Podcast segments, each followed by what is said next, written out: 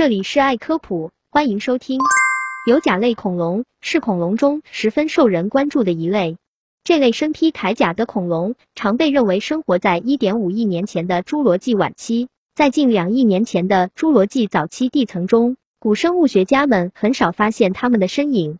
三月十六日，云南大学生命科学学院的脊椎动物研究团队在国际生物学著名期刊《电子生命》上发表论文。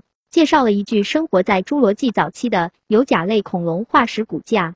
依据其头骨、脊椎和肢骨的特征，古生物学家认为这是一个新的有甲类恐龙属种，取名科氏玉溪龙。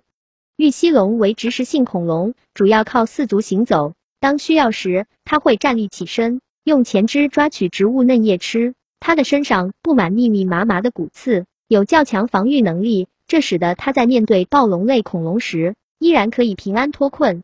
玉溪龙于二零一七年在云南省玉溪市一门县角家店村被发现，化石埋藏在一点九亿年前的侏罗纪早期地层中。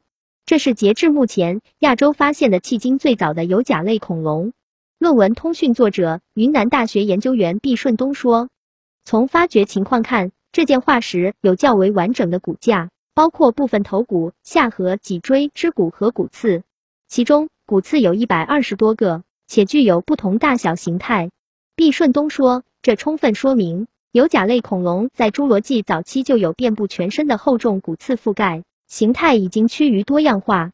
系统发育分析表明，玉溪龙是剑龙和甲龙的祖先类型，与在德国发现的莫阿大学龙有亲戚关系，可以帮助人们了解有甲类早期成员的形态特征。学界一直认为。有甲类恐龙起源于大约两亿年前，但具体起源地尚不明确。这次玉溪龙在亚洲发现，表明此类群在出现之后迅速分化并扩散，在不到三百万年的时间里就在全球分布开来。